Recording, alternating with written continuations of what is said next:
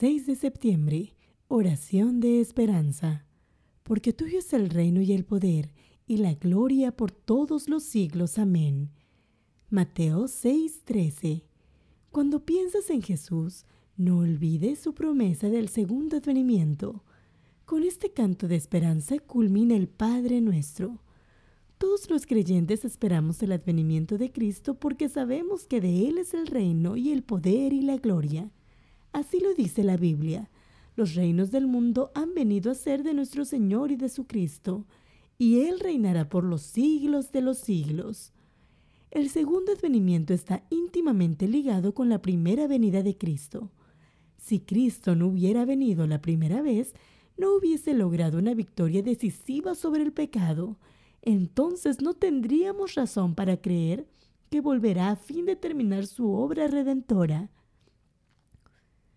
Si Cristo no hubiera venido la primera vez y no hubiese logrado una victoria decisiva sobre el pecado, entonces no tendríamos razón para creer que volverá a fin de terminar su obra redentora entonces no tendríamos razón para creer que volverá a fin de terminar su obra redentora.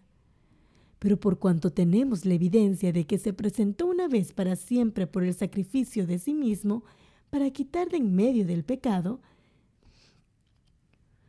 pero por cuanto tenemos la evidencia de que se presentó una vez para siempre por el sacrificio de sí mismo, para quitar de en medio el pecado, tenemos razón para creer que aparecerá por segunda vez sin relación con el pecado para salvar a los que le esperan.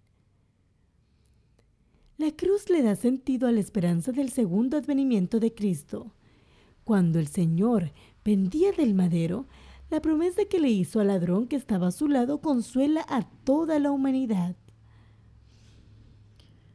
Para quienes creen, la cruz de Cristo se destaca del fondo de la historia de un modo muy nítido, no porque el tiempo haga algo por la cruz, sino porque la cruz hace algo por el tiempo y la vida del hombre. Aceptar la verdad profética de la segunda venida de Cristo desde la cruz del Calvario le da sentido y certeza a nuestra vida. El apóstol Pablo comenta, con respecto de nuestra esperanza, Hermanos míos, queremos que sepan lo que en verdad pasa con los que mueren. Nosotros creemos que Jesucristo murió y resucitó, y que del mismo modo Dios resucitará a los que vivieron y murieron confiando en Él. Es decir, Cristo no solo vendrá por los vivos, sino también por los muertos.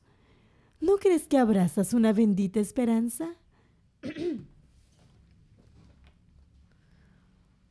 Cuando pienses en Jesús, no olvides la promesa de su segunda venida. Hoy nuestra oración es, Ven pronto, Señor.